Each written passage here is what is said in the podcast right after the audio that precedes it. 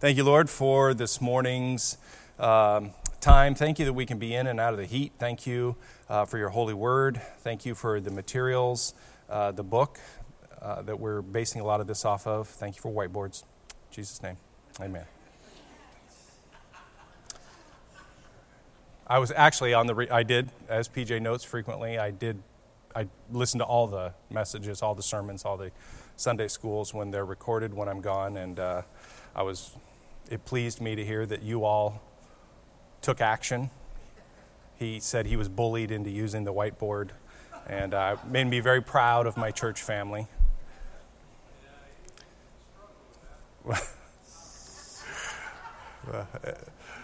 so, wow. So, um, anyway, just a reminder because I want to make sure we have correct attribution. You know, a lot of this, the majority of this material is based on the, the book Strange New World by Carl Trueman. So that's that book right there. I'll be reading a couple things out of that. I will say, uh, in listening to the class that PJ did last week, um, walking through the details of the LGBTQ plus, you know, the movement, the community, and all that, it, it was really helpful for me because, you know, I don't take any time to learn about those things. Uh, it's not of great interest to me, and so I don't spend a lot of time doing that. But um, you know, he was he took pains to to point out their similarity, which I think it sounds like I, you know we probably mostly think of that as one group. If we're not in that group, then we look at that group and say, oh, that group is all together. But I think probably much more importantly is he was going through showing how actually they are very dissimilar. And not only dissimilar, but they're outright incompatible. And when you start comparing, um, I, if you want to call it logic, it, it becomes illogical, um, even nonsensical when, when you start comparing uh, the groups to each other. And you know, I, I think it's helpful to do that, to go through that exercise, because when we look at them as just one big group, maybe at least I'll just apply it to myself. I can come up with scriptures that refute this particular position or uh, some scriptures that refute that particular position. But it was helpful to me to hear the details about some of those, some of those areas because it shows how their perspective just collapses under its own weight. It can't, it can't possibly stand um, because of how irrational it is. So they not only fail to square with the truth of God's word, they lack rationality. So, what we're aiming for today is to take the background that PJ presented last week, um, specific to those groups, and to try to associate them, to, to find connections to what that means to us here today, to what that means to us in the local church. And so I'm going to kind of refer to these things you see on the whiteboard. I'll explain what each of them are. Uh, we'll just kind of hit them as we go. And then we have a lot of scripture today, praise the Lord, um, to help us think rightly about these things.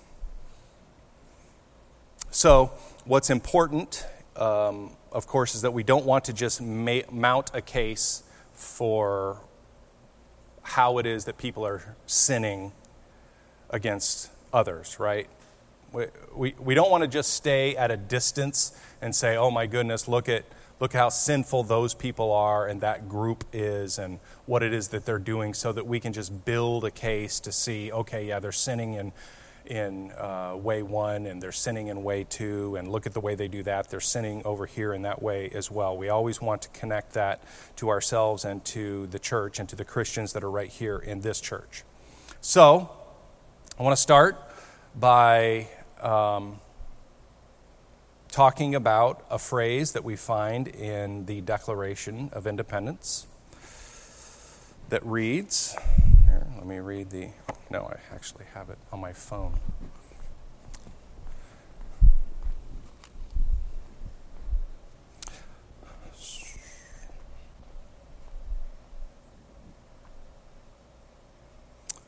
We hold these truths to be sacred and undeniable that all men are created equal and independent, that from that equal creation they derive, rights inherent and inalienable, among which are the preservation of life and liberty and the pursuit of happiness, which, by the way, is my acronym up there LLPH. That just stands for life, liberty, and pursuit of happiness.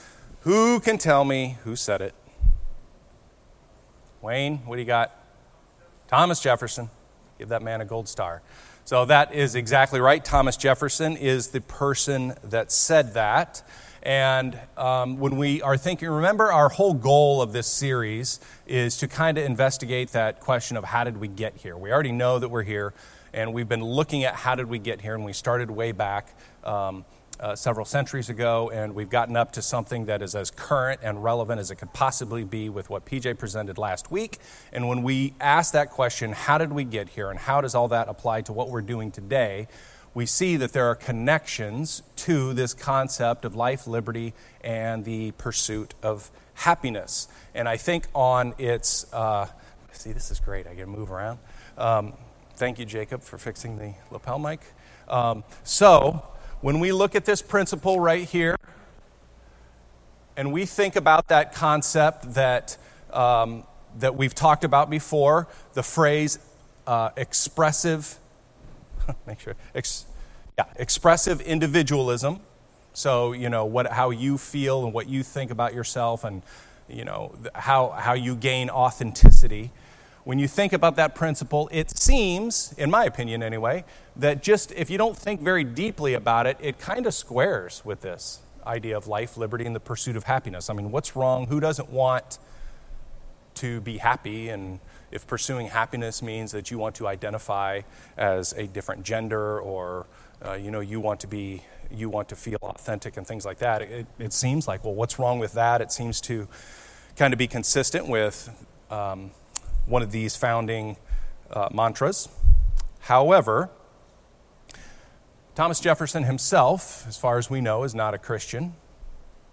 And even he, when he penned those words, had certain boundaries in mind. So here's a quote that I found very interesting. So this shows the worldview. I, I believe that this demonstrates a worldview that he had even when he wrote that.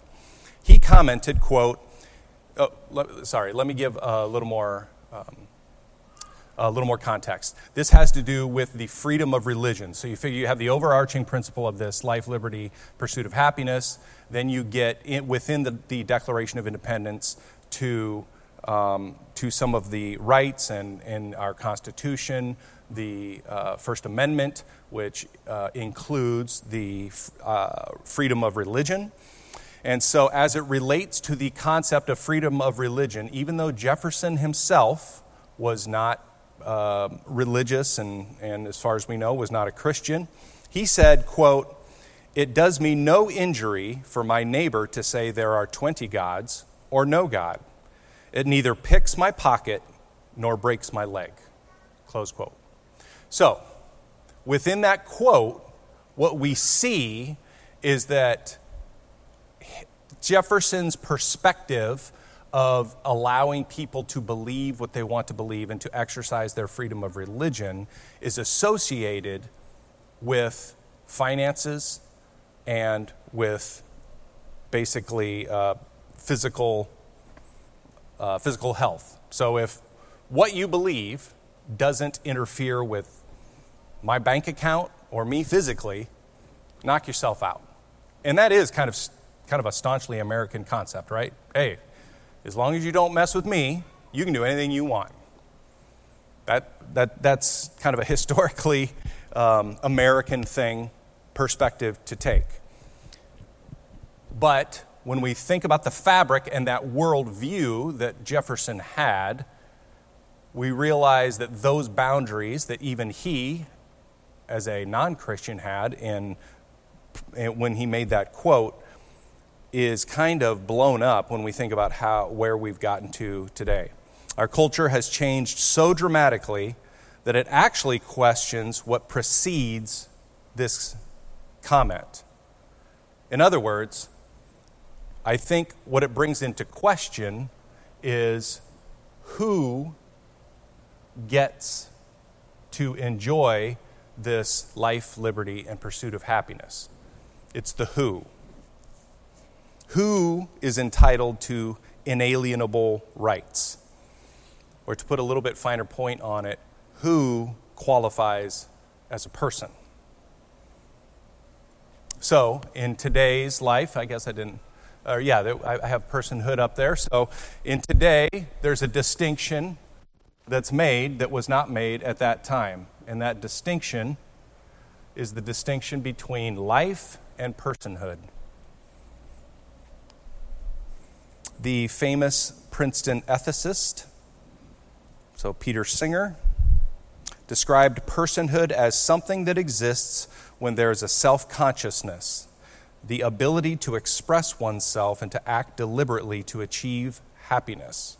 So, in his framework, from his worldview, an embryo would be considered to have life, but it would not be considered to have personhood. It's not a person, it can't make decisions for itself. So, you can probably see how now this flawed thinking this sinful thinking bears itself out in our culture. If you're going to make this division between life and personhood, yes, something is living, but it, it doesn't automatically gain personhood, then what are some of the natural consequences of that perspective? What do you think? Okay, so you get abortion. You're like, well, I don't want it. It's not a person. I get to, to do that if we want. How, how else might that? Wayne.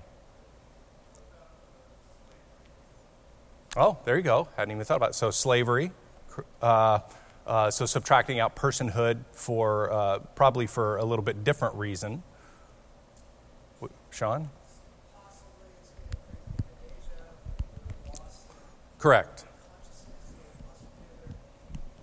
Right. Some people that have lost their thinking capacity uh, and euthanasia, exactly. So uh, you get to birth defects. Hey, this child is probably going to um, um, have some kind of deficiency, therefore, and it's not a person yet. So, you know, you can get rid of the child. Somebody is old enough.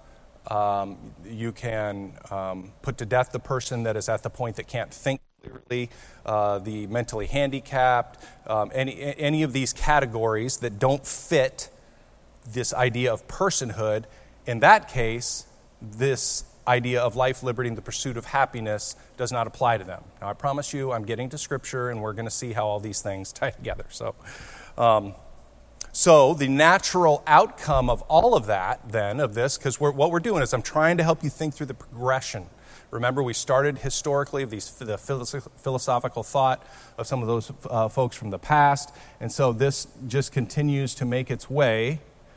And so, the natural consequence, what we're really talking about, is this idea of utilitarianism. So, um, it basically creates a morally defensible position to make decisions based on, and this is a quote from Trueman, that which gives the most happiness to, to most of the people involved.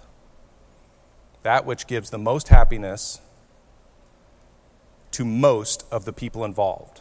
So, not being a person means you have no personal rights. So, you know, kind of along the same lines of what we were just saying, if somebody is a dementia patient, if they cannot cognitively um, determine a show of volition, a desire to pursue these things, then they no longer count as a person. Now we start to take this into the topic of what, of what we've been looking at, and we have um, what Trueman referred to as the psychologized selfhood of today. So now you have the idea that mental suffering is a criteria for suffering and not just physical. So, let's look at a few biblical truths that kind of counter what we're looking at here as it relates to this idea of life, liberty, and the pursuit of happiness. I think one of our main dif- difficulties is this idea right here. What our H stands for is happiness. And what is a word that Christians, we're not usually ones I, throw down the word happiness quite so much. What, what other words do we tend to use? Okay, joy, absolutely, joy, which definitely has a different implication. And then um, there's another one that's even a little more Christiany. Ah, there we go. Thank you, Wayne. Blessed. Too blessed to be stressed, right? and, and blessed gets thrown out there as almost a synonym for happiness, in a sense. I'm so blessed, I'm so blessed. Um, and frequently that's thrown out there when things are going well. Oh, I'm so blessed. I just got this new fill in the blank. I'm so blessed.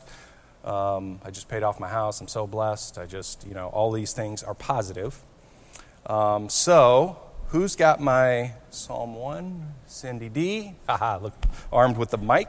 All right, I know that we read at least a portion of this in the past, but go ahead and read all of Psalm chapter 1.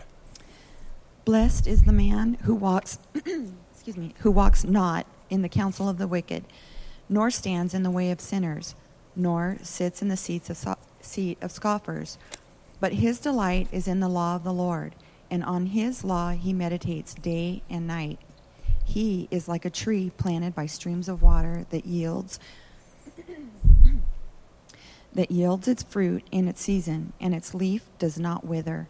In all that he does, he prospers. The wicked are not so, but are like chaff that the wind drives away. Therefore, the wicked will not stand in the judgment, nor, sorry, therefore, the wicked will not stand in the judgment, nor sinners in the congregation of the righteous. But the Lord knows the way of the righteous, but the way of the wicked will perish.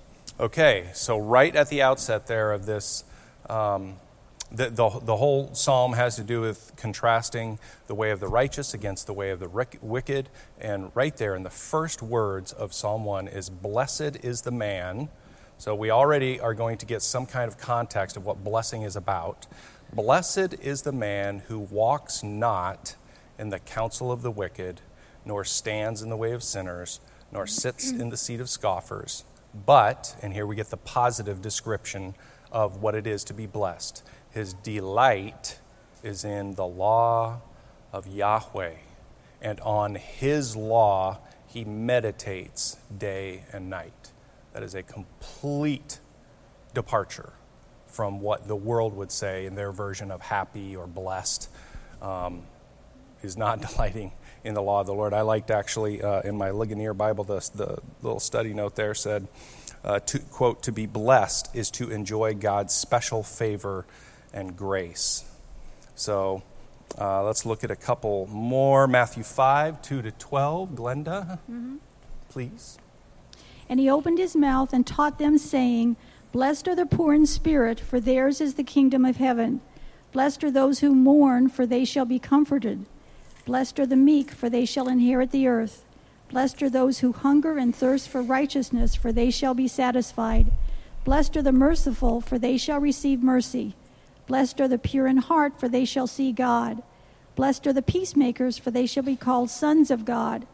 Blessed are those who are persecuted for righteousness' sake, for theirs is the kingdom of heaven. Blessed are you when others revile you and persecute you and utter all kinds of evil against you falsely on my account. Rejoice and be glad, for your reward is great in heaven. For so they persecuted the prophets who were before you. Wow. So, Think about the description here. We have an entire list of what it means to be blessed. If you are poor in spirit, if you mourn, for the meek, for those that are hungry and thirsty for righteousness. Blessed are the merciful. Blessed are the pure in heart. Blessed are peacemakers. Blessed are those who are persecuted. Persecuted. You are blessed when you are persecuted. Blessed are you when others revile you and persecute you and utter all kinds of evil against you falsely on my account. When is the last time that you woke up after somebody had, had reviled you, uttered all kinds of evil against you, and, you, and your thought was, your response was, Praise God, I'm blessed. Mm. Too blessed to be stressed? Uh, not so much. Glenda, did you? Um, when you were talking about the personhood and trying to find that ideal for birth defects, my mind went right to Hitler and that ideal race that he was trying to Right. create, which is just more than awful. But um, it, that that's one of the ways where it just really went off the track. Right. When, when sin, i when God lifts the restraint on sin and man's heart gets to exercise this to a greater degree, then those are, those are the outcomes that we get. Um, so, uh, I wanted to mention this. It, it, it, this was, well, uh, providential. I when I, the the Matthew five reference that Glenda just read, I accidentally turned when I was going through this stuff. I accidentally turned to Mark chapter five um, the first time, and I was looking at it and I was trying to associate it. And um, Jasmine's going to read it here in just a second, but the this is a portion of the account of the man that was uh, had all of the demons and so i was thinking through that and i thought this is interesting here you know we just listed all the different ways that our uh, our world our civilization i would uh, you know we can at least speak to the american culture wants to subtract personhood the things that subtract personhood so we were talking about um, children in the womb or the elderly or those that are not mentally uh, fit or uh, that somehow these people get their personhood subtracted. And in reading this account about the man that um, with all of the demons, it it made me look at that in a different way. So, uh, Jasmine, go ahead and read Mark 5, verses 1 to 5. So, it's describing that man. They came to the other side of the sea, to the country of the Gerasenes? Gerasenes. And when Jesus had stepped out of the boat, immediately there met him out of the tombs a man with an unclean spirit. He lived among the tombs, and no one could bind him any more, not even with a chain. For he had often been bound with shackles and chains, but he wrenched the chains apart, and he broke the shackles in pieces. No one had the strength to subdue him. Night and day among the tombs and on the mountains, he was always crying out and cutting himself with stones. Okay, so here you have a man that is mad. He's cutting himself. They've tried to bind him, they can't even bind him. He's crazy. He's gross. He's naked. He's living among the dead. In our world today, I would suggest that that person is going to lack identity, or that, that living human is going to lack identity as a person, or there would be an argument in our culture that says that person, that, that, that man does not deserve an identity as a person, and yet what is it that Jesus does? Jesus sees him and changes his life, saw him as worthy, or, or uh, he, he decided to um, love him enough to rid him of this demonic possession and to make him one of his own. And then, uh, lastly, for this section here, Jeremiah 1 5. Cindy. Before I formed you in the womb, I knew you, and before you were born, I consecrated you. I appointed you a prophet to the nations.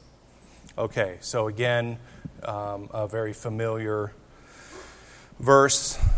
Before we're even born, God is assigning identity, God is assigning worth, God is assigning value while the child is still in the womb.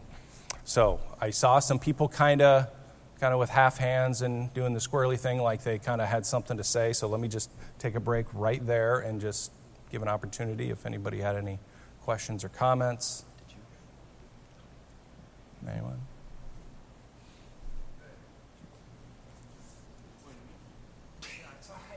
You talking to me? Well, uh, on the previous reading was the blessed is this, blessed is that. I mean, it's not like, like the world wants us to be happy, but that doesn't say ble- uh, happy. It says blessed, right? We're going to get blessings, but not happiness, and may not, may not feel joyful through that. But it's Yeah, I think uh, and maybe I should have done a better job. I think that it isn't that the world wants to use the term blessed. I think our, I think within the Christian um, culture, we have a tendency to associate blessed with being happy, whereas when we see the biblical view of blessing, it's delighting in the law of the Lord, and then it's actually outlined in, in Matthew 5 all these different ways that we should consider ourselves blessed, all the way to the point of being persecuted and reviled. We should be able to walk away from that and say, I'm blessed, as difficult as that is. Sean. So, we've been talking a lot about personhood and how the world today defines personhood. Um, in previous weeks, uh, which I'm assuming it's like earlier in the book, um, we talked about how man and woman are made in the image of God, right? So we could say, um, I believe it's safe to say, this, this is how God defines personhood, is that we are made in his image. So all those made in his image have personhood according to the word. Amen. Right? And so we're going to continue to see how this, uh, this, these concepts they never hold still, right? They're never contained, even if you give them quarter. You know, you give them, you're like, all right, fine, well, we'll let you have this, but no further. It never stays there. It always continues on. So I want to kind of take you through a, a series of events. The first is in 1996. This just seems crazy in our minds, the politics and how things have changed and how it's changed so quickly. In 1996, President Clinton signed into law the Defense of Marriage Act. Do you know what the, the, that Defense of Marriage Act said?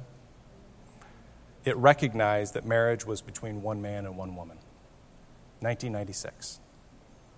Democratic Democrat president signed into law that marriage was between one man and one woman. And the reason that that was signed into law is because it had a direct correlation to federal benefits. Basically, the federal government was only going to give benefits that, re- that uh, were held by married couples if it was a situation that existed between one man and one woman. That sounds like some pretty familiar language to Christians, right? I mean, that's straight out of, that's straight out of Genesis, kind of tying to what uh, Sean was just mentioning. Okay, so how does the progression then? So this is how things go. That was in 1996. So by uh, 2007, rather, a lesbian couple that married in Canada moved to New York, and one of the two died in 2009, and then the survivor wanted federal benefits. She wanted to be able to, to gain federal benefits because of this Defense of Marriage Act that was in place. She did not qualify to receive these federal benefits, so she sues. And um, what ends up happening is now things have shifted so much that the Justice Department makes a statement that says, we're not going to fight this. We're not, just let, let it roll. So in 2012, the Defense of Marriage Act is overturned by the Supreme Court. But this is how crazy these things go. So, again, this goes back to what the comment I was just making about how when we think through, okay, well, fine, we'll give you this much, that it doesn't stay there. It just doesn't work that way. And so this is what ends up happening is that uh, I need to read this quote, 154. One of the justices resulting from this ruling of overturning that act so that this woman would um, get the federal benefits. Uh, DOMA's, so the Defense of Marriage Act's unusual deviation from the usual tradition of recognizing and, and accepting state definitions of marriage here operates to deprive same sex couples of the benefits and responsibilities that come with the federal recognition of their marriages. Okay? This is strong evidence of a law having the purpose and effect of disapproval of that class. The avowed purpose and practical effect of the law here in question are to impose a disadvantage, a separate status, and so a stigma upon all who enter into same sex marriages made lawful by the unquestioned authority of the states. Now, I'm not sure you grasp what just took place in that statement. They took, they didn't just say um, that this woman and other same sex couples are now qualified to receive the benefits, federal benefits. They assigned something to it. Did you catch what it was? Stigma and disapproval. To even have the law is to assign a stigma or disapproval. So, it, and it is to impose a disadvantage. Uh, Trueman said, basically, uh, this is what Trueman said, quote, in Windsor, so this, this, this um, case is referred to as the Windsor case. In Windsor, the Supreme Court dismisses 2,000 years of Christian thinking and many more of Jewish thought as nothing more than irrational bigotry. So, by the Supreme Court saying that the law imposed a disadvantage and that put a stigma on that particular group, what happened then is it, by making that statement, the reverse takes place, which means if you do believe in the language of marriage is between one man and one woman, you are now putting a stigma. You are disapproving. You are, you know, in the language we've been using, you are subtracting the authenticity away from somebody else. See, it wasn't just a legal money, dollars and cents change. This is a philosophical change that has an impact on our culture. And as you move through time, these are the seeds of something that, of, of a phrase that we never used before that's become very familiar with us today. These become the seeds of the cancel culture. Right? Because now, if you believe that, then that you are assigning disadvantage. You are saying something negative about me personally because you believe something different than what I believe, and so therefore uh, you should be canceled. What you're saying, what you're saying, is absolutely wrong. So then you you go forward through uh, through time, and you get the Obergefell decision, which is the famous uh, Supreme Court decision um, uh, regarding um, same-sex marriages. It then proceeds on, which has an impact on overturning a law that put restrictions on abortions. All of these things are connected. It's not just one thing happens chronologically later, there are actual legal connections, and we're not going to get in that much detail. And then, uh, in that overturning the law that put restrictions on abortions, uh, the uh, Supreme Court Justice Anthony Kennedy, this is what he wrote at the heart of liberty is the right to define one's own concept of existence, of meaning, of the universe, and of the mystery of human life.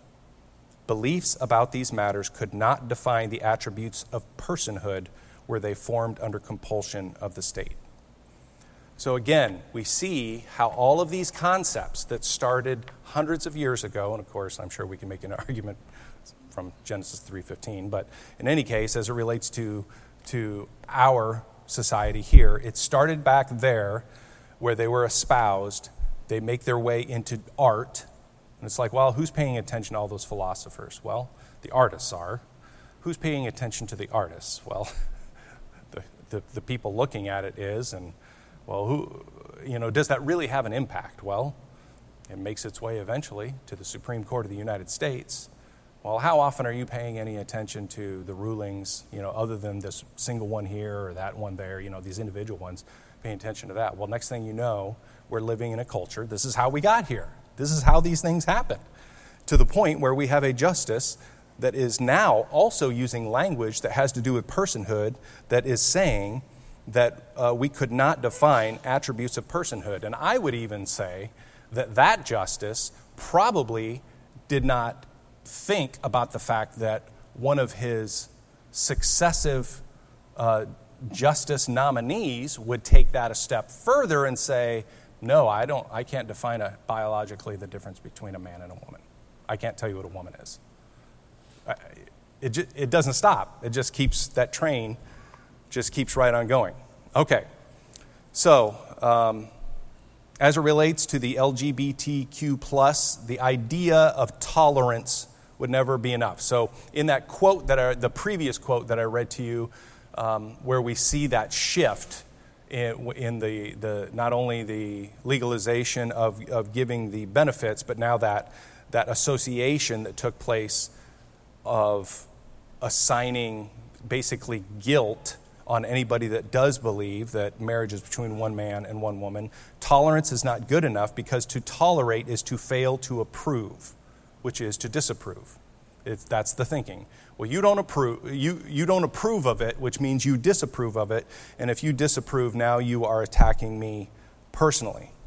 So this is where I'm hoping. I, I'm hoping that this, this flow of thought is beneficial to you. That, that this entire series and thinking this way will benefit you because basically the evil one is using sleight of hand and has used our legal system to take something away from evangelizing Christians. Okay? This is, this is how I'm wanting you to think. You have a responsibility to take the gospel to a, to a dying and, and fallen world, right? There, there's no question that that is the responsibility of every Christian. Okay? Well, in fact, let me ask this question Why do we share the gospel? This, this is a good, probably a good way to go about it. Okay, for God's glory. Best, best answer ever. Thank you. Why else do we share the gospel? Okay, obedience. Also, great answer. Sean? Okay, to expand the kingdom. Good. Pastor? Hey, there we go. Okay, so think about this. The great command right? What's the greatest commandment? Love the Lord your God with all your heart, soul, mind, and strength, and love your neighbors yourself. So, in a sense, if we want to say, I'm just kind of boiling it down here, all of these answers have been correct. If I'm boiling it down here, we say, well, my goodness, I, if I'm going to honor my God and love my neighbor, I need to evangelize. Like that's, it's just kind of right there, right? 101. Do you realize in this way of thinking, in that decision, in the legal statement that was made that's now impacted our culture, do you realize what was taken away in that, in, in or, or what has, what took a hit in that greatest command, and as far as our motivation? It's probably a terribly worded question, but what has happened? Uh, Wayne, do you have a, do you want to offer?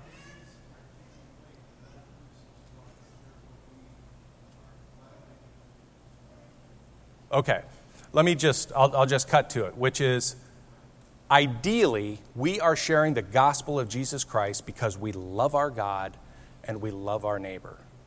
Our culture, based on these things we're talking about, is automatically coming from the perspective of if you are saying this to me, you do not love me. You hate me. You disapprove of me. My culture, it isn't just your belief that you're trying to share with me the very fact that you hold that belief, and certainly the very fact that you are trying to communicate that truth with me, means that you disapprove of me. Now, it's its own sermon in itself about the idea of, of hating the sin and loving the sinner thing, okay?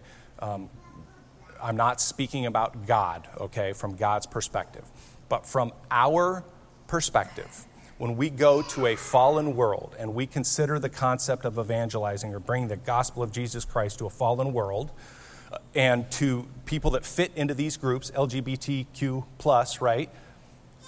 Is it appropriate for us to hate the sin? Yes? Okay. Is it appropriate for us to love the sinner? Yes, right? So, that is a space that society is, has subtracted out of the equation. You don't get to hate the sin and love the sinner. If you don't love the sin, then you hate the sinner.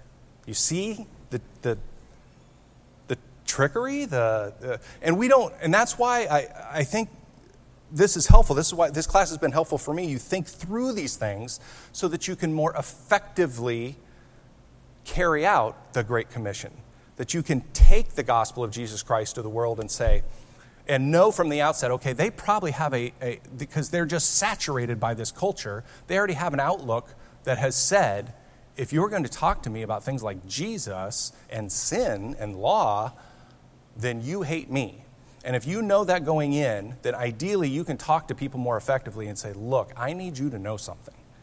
I love you and I love my God, and I want you to know it, that it's because I love my God and because I love you that I want to communicate to you the truth of repentance and faith. Do you see?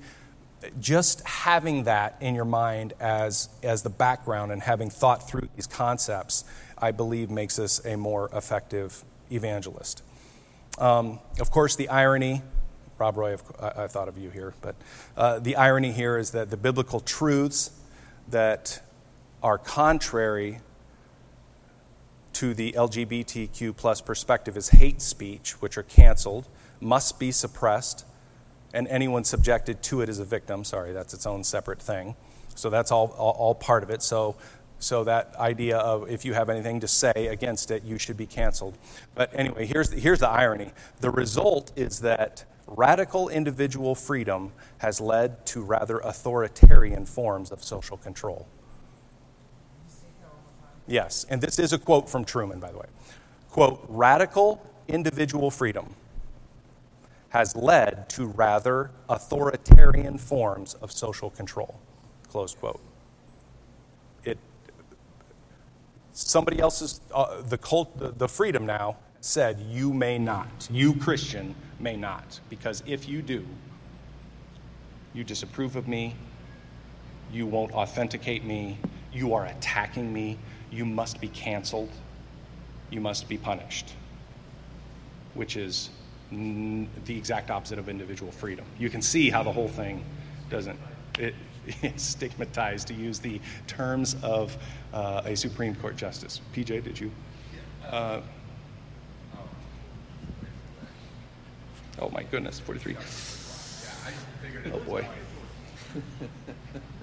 um, in thinking about the trap for us is I think they have determined the battleground for this authoritarian control, and we keep trying often, or we're tempted to fight in the same battleground, which is use the government to create authoritarian control. Correct.